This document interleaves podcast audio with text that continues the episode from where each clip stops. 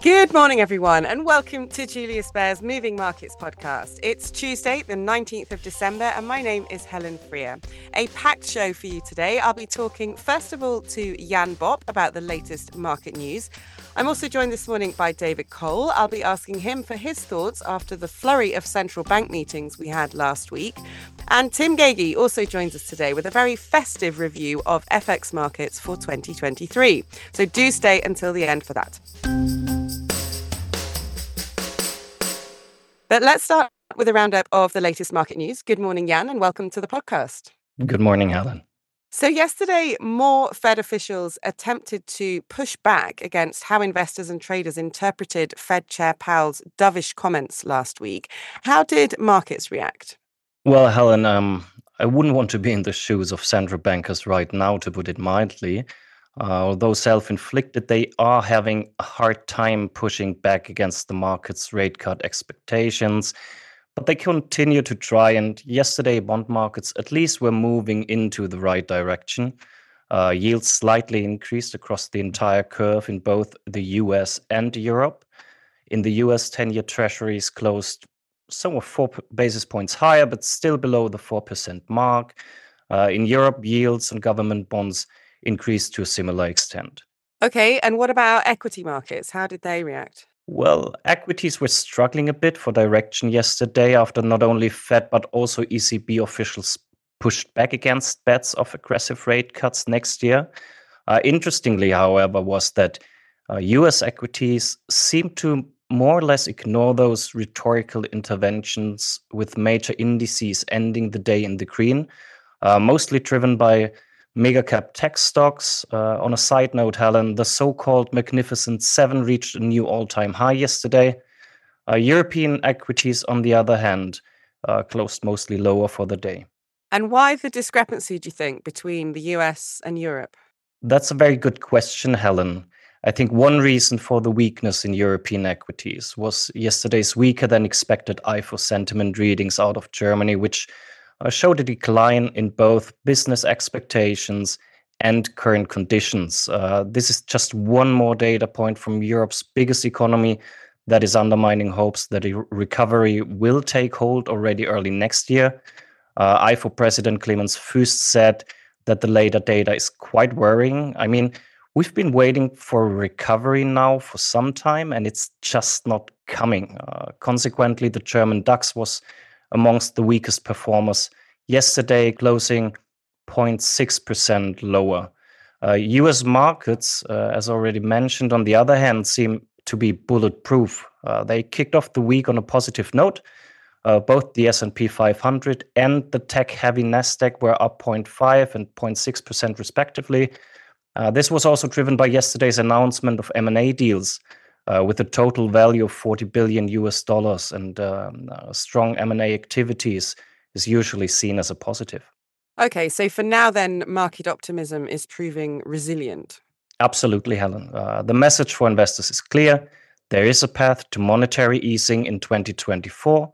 However, there is uncertainty around the exact timing of rate cuts. Uh, David Kohl, our chief economist, will certainly elaborate on this later in the podcast. Great. Yes, I'm sure he will. Um, let me come back now to the M&A activity you mentioned for December. The biggest deal that was announced was the one between Nippon and US Steel. So after months of uncertainty about the future of US Steel, the Japanese steelmaker Nippon Steel agreed to buy the company for $14.1 billion. Do you have any more details on this? Uh, yes, Helen. Um, a potential deal is already in the making since uh, mid August. Back then, US Steel, a stalwart of American industry with roots stretching back more than a century, uh, rejected an offer from rival Cleveland Cliffs for seven and a quarter billion US dollars, which was followed by some dramatic weeks in the steel market.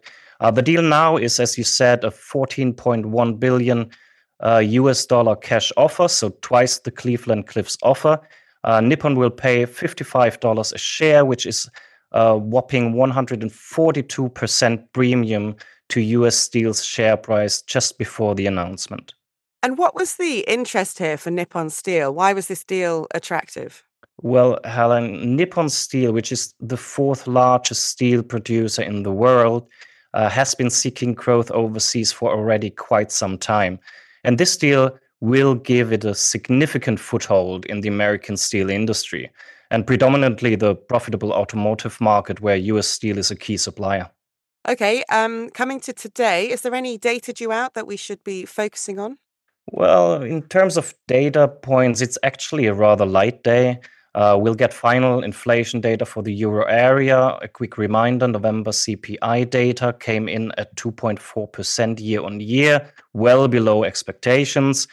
Um, but the final data should be unchanged. So, no surprises to expect here.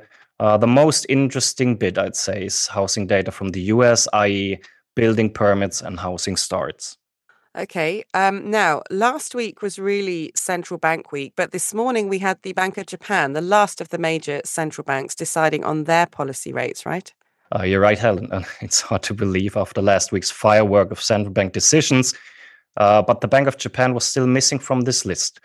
To make things short, Helen, as expected, the central bank didn't change their monetary policy path. However, it's just a matter of time. According to Reuters, more than 80% of economists expect the BOJ to end its negative interest rate policy by mid 2024. And how did Japanese markets react to this decision then? And what about futures? How are they looking for the open today? Well, the yen dropped quite dramatically after the decision, uh, and equities were up strongly. The Nikkei gained more than 1.3%. Uh, looking at Europe, equity markets are poised to edge up across most regions, and also US markets on a good way to bag in the eighth consecutive positive week. And uh, in this respect, statistics is on our side. The S&P 500 has closed higher seven weeks in a row, only 20 other times since 1964 and it's stretched the run to eight weeks, 12 of those times. So the chance that the S&P will end the week positively is a bit better than a coin toss. Hmm. and with this, back to you, Helen. Very good. Thank you, Jan, for the great roundup this morning. Thanks for having me, Helen. Now, David, great to have you back on the podcast. Good morning, firstly. Good morning, Helen.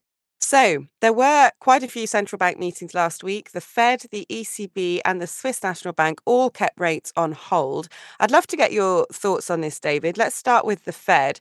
Also, to note here was that they indicated that rate cuts are on the agenda. Obviously, we've heard from some Fed officials since then as well, as Jan mentioned. What are your thoughts on this? Particularly, when do you think we'll see rate cuts next year? Yes, Helen, uh, exactly. That was the, the, the big surprise that uh, they uh, acknowledged that they're discussing rate cuts. Uh, I think the wide expectations had been um, that Fed officials and the FOMC overall would send the message uh, which they're trying to send right now. Um, it's too early to discuss about rate cuts. Um, we have basically an episode of high inflation behind us. We are happy that it's coming down. It's not at 2% and all this stuff. Uh, but now, basically, the thought is out, and uh, it will be very hard actually to to bring it back. Uh, to to um, yeah to bring it back that uh, these uh, imminent this, these rate cuts are not imminent. For us, that meant that uh, um, probably uh, higher for longer. Uh, that was the credo um, before this FOMC meeting. Is not that long as we thought before. We have adapted our rate cutting um, path for the for the Fed.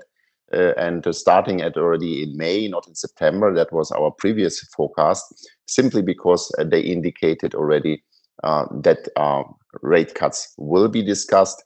And frankly, looking at the uh, fundamental situation in the US, it's okay to discuss rate cuts. inflation is approaching 2%. Um, interest rates, setting interest rates, setting monetary policy should be forward looking. So, not what's happening with inflation today, but in 12 months' time, in 18 months' time. Uh, and from this perspective, it's completely okay to dis- discuss rate cuts. Uh, of course, the communication had been such as that it was a, a start for a firework at financial markets simply because it, it, it uh, delivered another push uh, for risky assets and probably uh, it went a bit too far uh, in terms of pushing financial markets in the direction of risk on uh, of risk appetite.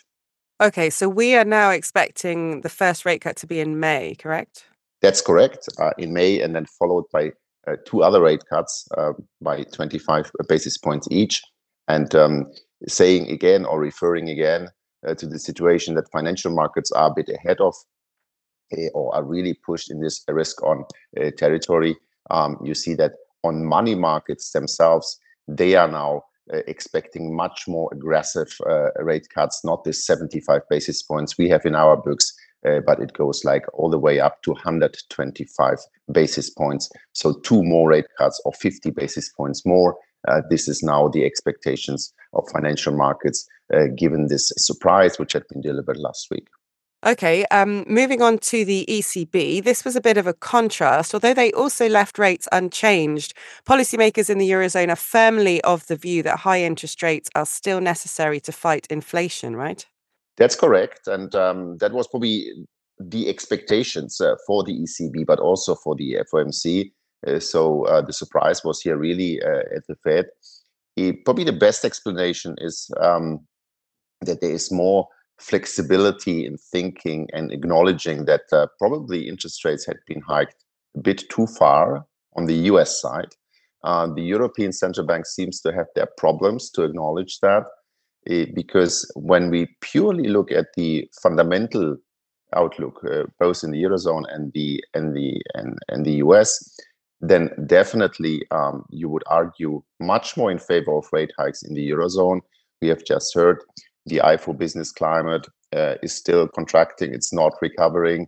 Inflation did a big step down uh, in the november uh, readings which will be confirmed again.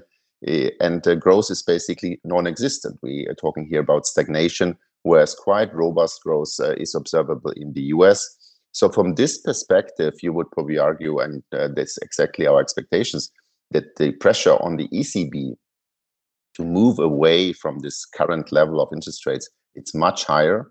Uh, at the same time, we had to learn once again uh, that like this uh, flexibility in thinking and adapting to a new new environment, basically that inflation is really coming down, that monetary policy works its way through the system by uh, constraining growth, uh, by constraining credit.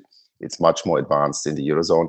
This uh, flexibility to acknowledge that is not uh, is not there. It's different in the eurozone, and therefore probably discussion uh, needs to continue there before the ECB start cutting rates. We think they are ready uh, next year, somewhere in April, still ahead of the Fed. That's our expectations for the European Central Bank.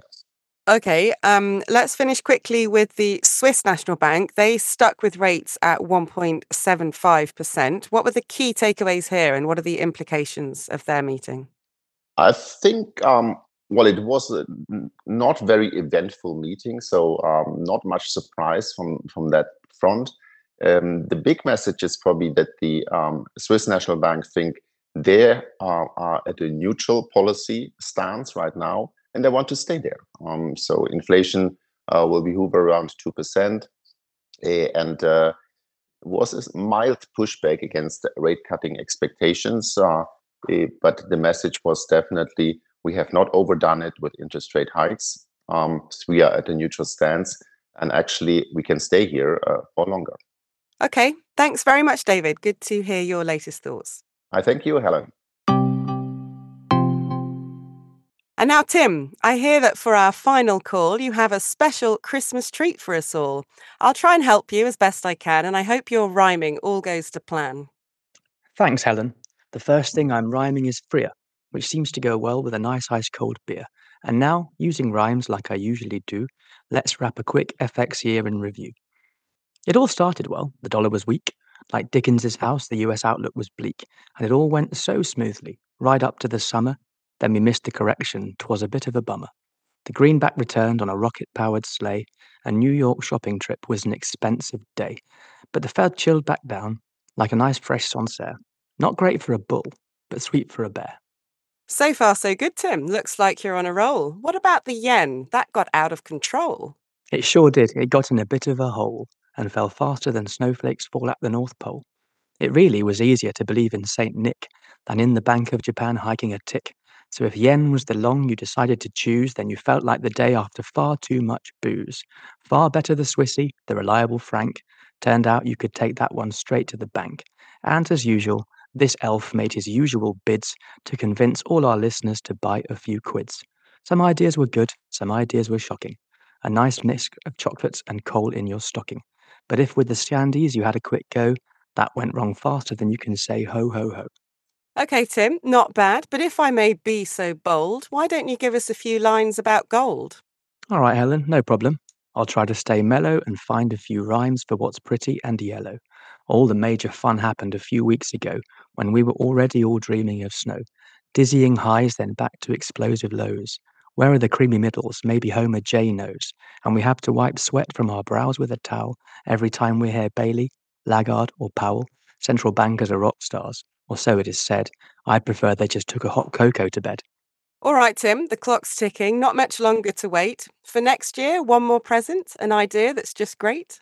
The trade of the year for 2024. The one that will leave all your jaws on the floor. It is, wait for it, just one moment more. Ah, sorry, gotta go. The postman's at the door. Helen, thank you for helping. Look what we've done. Wishing you Merry Christmas and oh so much fun. And the same to our listeners. I hope this brought you cheer. So once more, Merry Christmas and a Happy New Year. Brilliant. Thank you so much, Tim, and Merry Christmas to you too.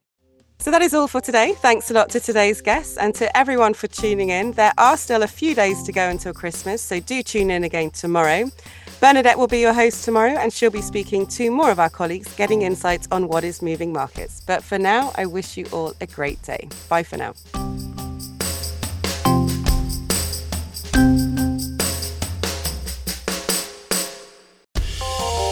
The information and opinions expressed in this podcast constitute marketing material and are not the result of independent financial or investment research. Please refer to www.juliusbaer.com forward slash legal forward slash podcasts for further other important legal information. Beyond Markets is a weekly podcast where Julius Baer experts and external speakers discuss some of the latest market developments. They share their key research and insights on today's ever changing economic landscape and present practical advice. Search for Beyond Markets on your favourite podcast player.